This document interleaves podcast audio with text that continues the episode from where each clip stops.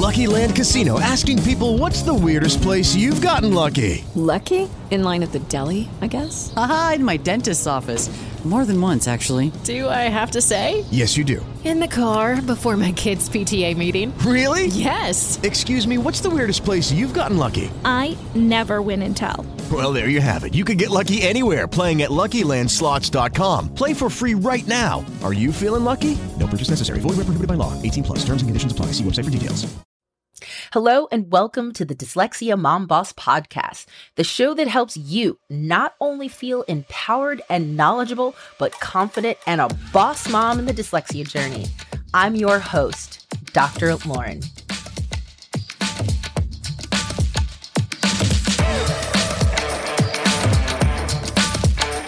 Are you a mom looking for community, network, and more resources to support your child through the DQ journey? Well, look no further. I am happy to announce that I have two group coaching programs available for you. One is for the mom who is ready to level up in six weeks with an intensive course that provides you with six modules on ridding the mom guilt, decoding dyslexia, the special education process, structured literacy, comorbid disabilities, and dyslexia and adulthood. And there are several courses, quizzes, resources, and other group coaching interviews with moms that you can glean insight from. So if you're interested in that, I want you to find the link in the show notes to apply for this program. The other program is for the moms who, of course, still want that community and support, but this is more at your own pace. This is a three month group coaching program with five modules. The first module is all about setting goals and your intention. Where are we going and where do we want to be? The second module sets you up for success to be a confident mom or a dyslexia mom boss. The third module focuses on understanding the dyslexia journey. Now, I say dyslexia, but I do delve into the other D cubes. And the fourth module, of course, we can't leave this one out, focuses on the special education process because that is definitely something that we need to delve into and feel very confident and knowledgeable about. And the final module is bonus lessons interviews, and other resources. So if this is something that really excites you or even piques your interest, be sure to apply using the link in the show notes, and I look forward to seeing you there.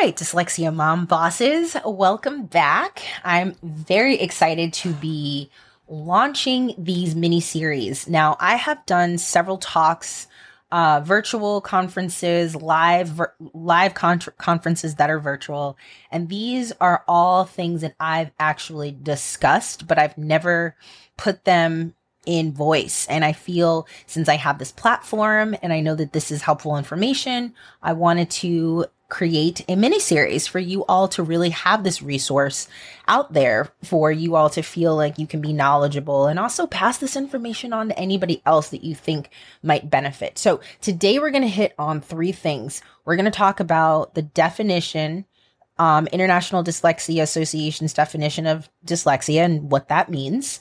We're also going to talk about common myths to debunk about dyslexia. And we're going to just quickly touch on the other comorbid disabilities that um, could be surrounding your child's challenges.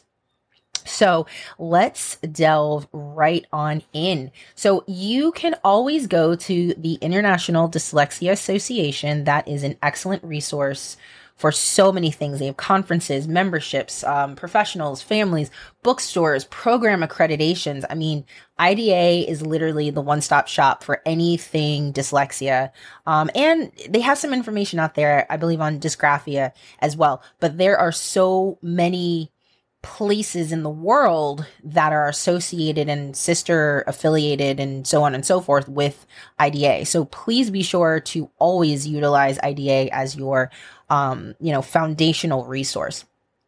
So if you are to go to the IDA website, about dyslexia, they give you a very, very lengthy definition. I am not going to read you the entire definition, and I say this all the time because it's very verbose, very scientific, but I will read the first sentence.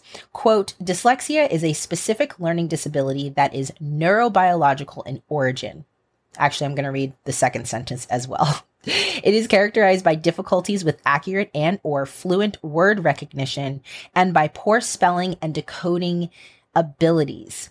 So what does that mean? And there are other the, there there are other sentences within this paragraph that describe it. What's important to know you know, what's you're probably thinking, okay, Dr. Lauren, what is the bare bones? You know, what's the bottom line? The bottom line is that dyslexia is a brain based learning difference or disability, depending on how you view it. And it's so important for you to know and understand that this is how your child's brain is wired. So I have heard parents make comments, and I know that this is out of fear and anxiety, um, and just the unknown, the uncertainty. Uh, well, when will my kid get better? Or when will they be normal? Or um, when is this going to go away? And I, I recognize, you know, we as parents want nothing but the best for our children. We want to make sure that their experiences are better than ours. We want to make sure that they have everything they need to succeed. However, it's not a death sentence and it's not a disease. Um, it's not like, well, the, the clock's ticking and your life is just going to be miserable because you're dyslexic. Um, it's actually quite the contrary. And I think what you have to realize is just because you know, you learn to read. I mean, really, if you think about it, how did we learn to read those who aren't dyslexic? It's crazy. It's really crazy. But you learn to read, I don't know, osmosisly in reading groups when you were in second grade doing your literature study with your second grade teacher. Beats me how we learned. But just because you learned in that sense and you're sitting, you know, in the family room at the end of a workday reading traditionally in a in a book, a chapter book, that doesn't mean that your child needs to have the same exact journey. You need to really understand who they are in the context, how they read, how they, you know, retain information, how they actually get information. And you need to understand their working memory. I mean, every child has their own specific like we have DNA. Every child has their own specific, special way of how they are taking in information, how they are um, retaining information, and what that means. I mean, really, the bottom line is can they master X? Can they read? Well, they'll get there if they have the right interventions and the right understanding of how their brain works. So it's really important to know that. And early in my career, I had a lot of parents that really struggled with seeing their child struggle. And they actually realized that they were the dyslexic and how painful it was for them because they didn't have a specialized private school with Orton Gillingham certified trained practitioners to really know what to do to intervene. So, we just touched on the definition of dyslexia. So please be sure to visit the International Dyslexia Association. This is a great, I can't stress enough, this is a great resource for you to really delve in and understand. Um, you know, it's a great place to start, especially for parents that are really new into the journey, because community is really important. Um, knowledge is critical, and you really need to cater what you're consuming to what is applicable to your situation. And I cannot stress that enough. You don't want to take in every single piece of information because that can overwhelm you. That can make you anxious. That can, you know, cause you to overthink things. Take it in bite sized chunks, just like with our students. And we'll talk about accommodations in a later episode. But just like our students, you need to chunk your information and see what's applicable to your child and your journey. All right. So the second points that we are going to touch on are the seven myths about dyslexia. So, the first myth is reading and writing letters backwards is the main sign of dyslexia. Now, I will say throughout my journey, I have spoken to some adult dyslexics who have said that sometimes they have witnessed a letter floating or, you know, reversals moving and so on and so forth. I always defer to people who have the lived, the lived experience because I don't. So, um, you know, that could be someone's experience. Maybe that's not your child's experience. Um, and also, too, when we talk about signs and symptoms, letter reversals up until a point is developmentally normal. It's just when it starts impacting their decoding and understanding the sounds and, you know, all of that, then that's when it can be a true sign. So reading letters and words, um, you know, backwards is not a main sign of dyslexia. Another myth is dyslexia doesn't show up until elementary school. That is a bold face lie. There, you can, in some places, if you're seeing the right person, you can get your child diagnosed with dyslexia, I believe, as young as three or four. Now, again, I have to stress it depends on what state, it depends on who you're seeing. I always, well, at that age, you probably want to see a speech language pathologist because SLPs can diagnose dyslexia. I think that is a myth too. People think SLPs cannot, they can. You don't need to go to a psychologist or an educational diagnostician for your primary aged child. Most likely they're going to tell you, "Oh, this wait till elementary school. Do not wait." Do not wait. If you feel that you there are signs and symptoms, do not wait until your child's in 3rd grade because that's only going to pile on more mom guilt for you later on, which is why this podcast exists, which is why you're here listening. So keep listening. All right, so myth number 3, kids with dyslexia just try just need to try harder. That is the load the biggest load of shit and I'm going to say shit because when I was teaching fourth grade um, at Swift School, I just remember some of the kids, like, they were working really, really hard. And, you know, they would share, like, when they were, not every kid, but some kids, when they were in public school prior to, they would say, like, you know, some of my teachers just thought I was being lazy or, or didn't think I was working hard enough. And, like, I just can't, I just couldn't imagine a nine year old telling me they're not working hard enough when I see how hard they're working every day. Now, granted, I was teaching the way that their brain works. So they were working really hard, but they were working towards a goal and a purpose versus if they're in a classroom and they're misunderstood and they don't, they're not getting the accommodations and, and support, it's going to be perceived that they're lazy when really you're probably giving them way too much language. And we'll touch on that in some accommodations in a later series episode. Myth number four dyslexia goes away once kids learn to read. Again, it does not go away. It's how the brain is wired. Now, there might be some things that you're noticing. Oh, this intervention helped and my child is more fluent. Well, that's that is the end goal. But dyslexia is how it's a holistic view of the world, just like autism. And there are so many positive traits that dyslexic people carry and have. And I've done many interviews with many dyslexic adults who've actually said, you know, when they were younger, they hated their dyslexia, but as they've gotten older, they've really learned to embrace it because it's made them who they are. So um, it doesn't go away. I'm here to tell you that. Myth number five is dyslexia is a vision problem. Now, I will say there could be a vision problem that is happening, but that's not causing dyslexia. This is how the brain is wired. It's not uh, an ocular, you know, retinal issue. You can go see an eye doctor, and maybe that can only enhance their vision when they're reading, but that's not the root cause. Myth number six dyslexia only happens in English language. Now, this one is really interesting because I remember when I was really trying to broaden my networking and really wanting to interview folks globally as an American and as an American educator, it never really dawned on me what this would look like in other languages until I started interviewing folks in Oman and Egypt, which, you know, they speak Arabic. Um, you know, a colleague of mine in Norway. And, um, you know, I've seen actually, I interviewed another uh, colleague of mine who is um, Japanese, and she was sharing her story about what it was like going to school in Japan being dyslexic. And I think that this is something that we need to recognize. This is a global, international issue. This is not just something specific to the United States.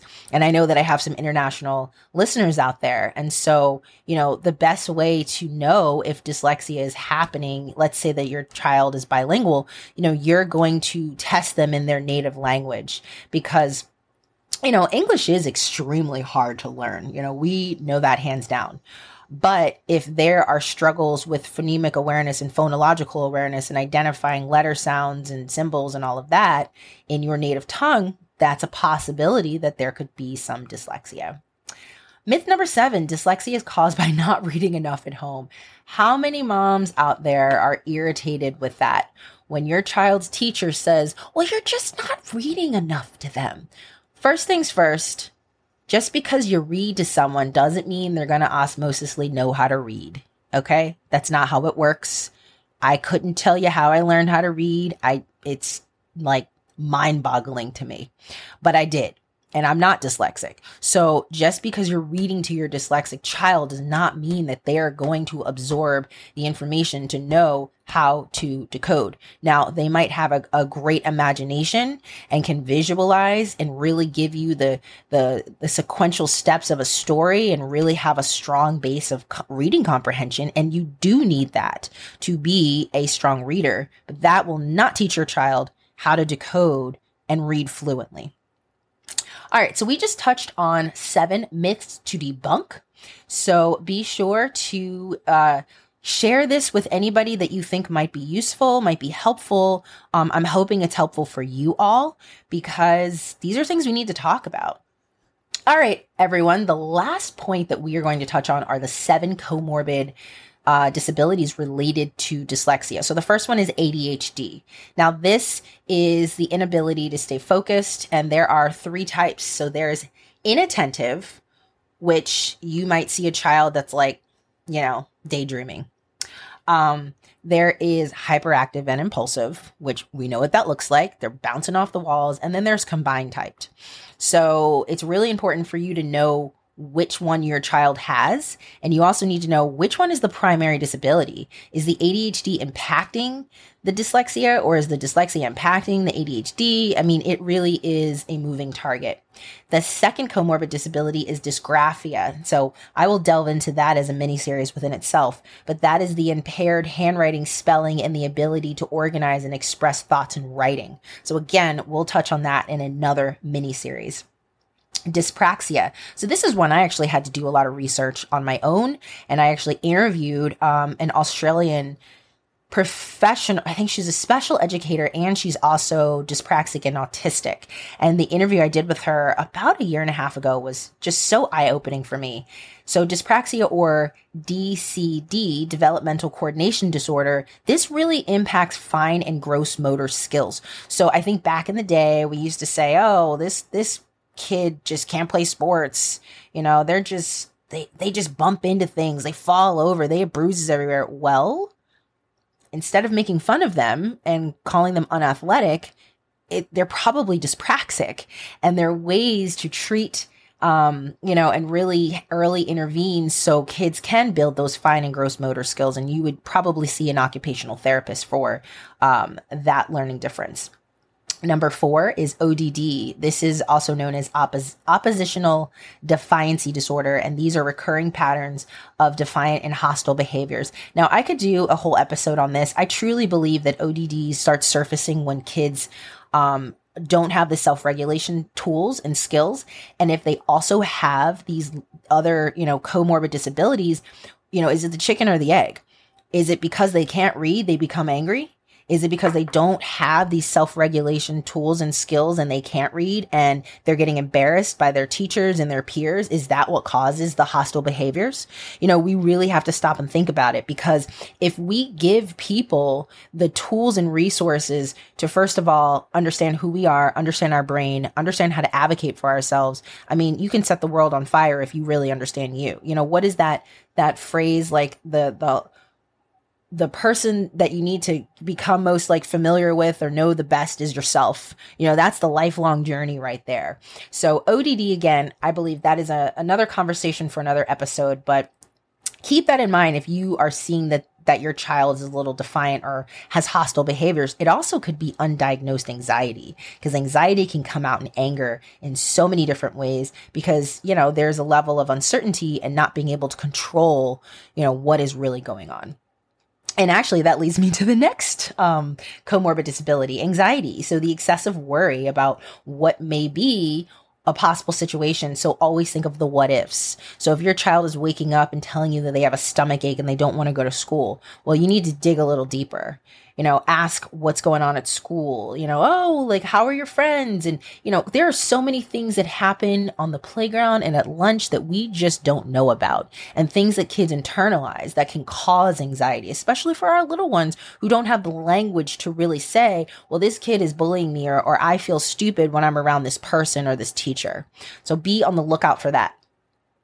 The sixth um, comorbid disability is 2E, twice exceptional, dyslexic, and gifted. So this one I feel like can be quite a challenge and you almost have to be really seasoned as a teacher to know how to identify okay i have this child let's just say here's an example this child is 13 years old and they're dyslexic and they're reading at a second grade level but their their level interest and um, conversational skills are like at the 10th grade level so you have to find that tricky balance of protecting their ego. You can't give them second grade passages because that's going to insult them. They're smart enough to know that they can't read and they're smart enough to know that uh, I'm 13 and in seventh grade or eighth grade, and you're you're insulting my intelligence. I'm not going to read Bob books.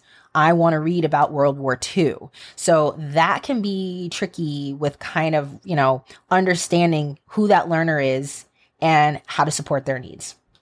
And the last comorbid disability is dyscalculia. Now, this is obviously um, another mini series that I will be delving into, but it is the difficulty that if a learning difficulty that affects an individual's ability to do basic math. So people like to also think of this as um, the dyslexia of math. So today we touched on what is dyslexia, and this was a longer episode, but I really wanted to set the tone and um, you know go to ida that is definitely a place a resource um, a foundational base. We talked about the common myths to debunk and we also talked about the seven comorbid disabilities. Now as i stated in the beginning of this episode if you are interested in any group coaching programs please be sure to click the link in the show notes. I am now accepting applications for the uh, six week I Think Confidently challenge. And that is the one that is more intensive for the moms out there who really want to gear up, get that information, get that group coaching calls with me and other moms. Um, it's a really impactful space and community.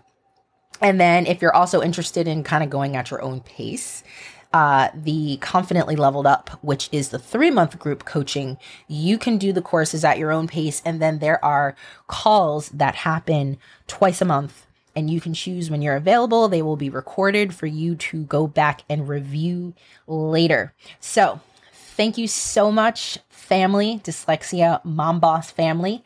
And I will see you tomorrow for the part two of the dyslexia series, we will talk about types of dyslexia and early signs and symptoms. See you there.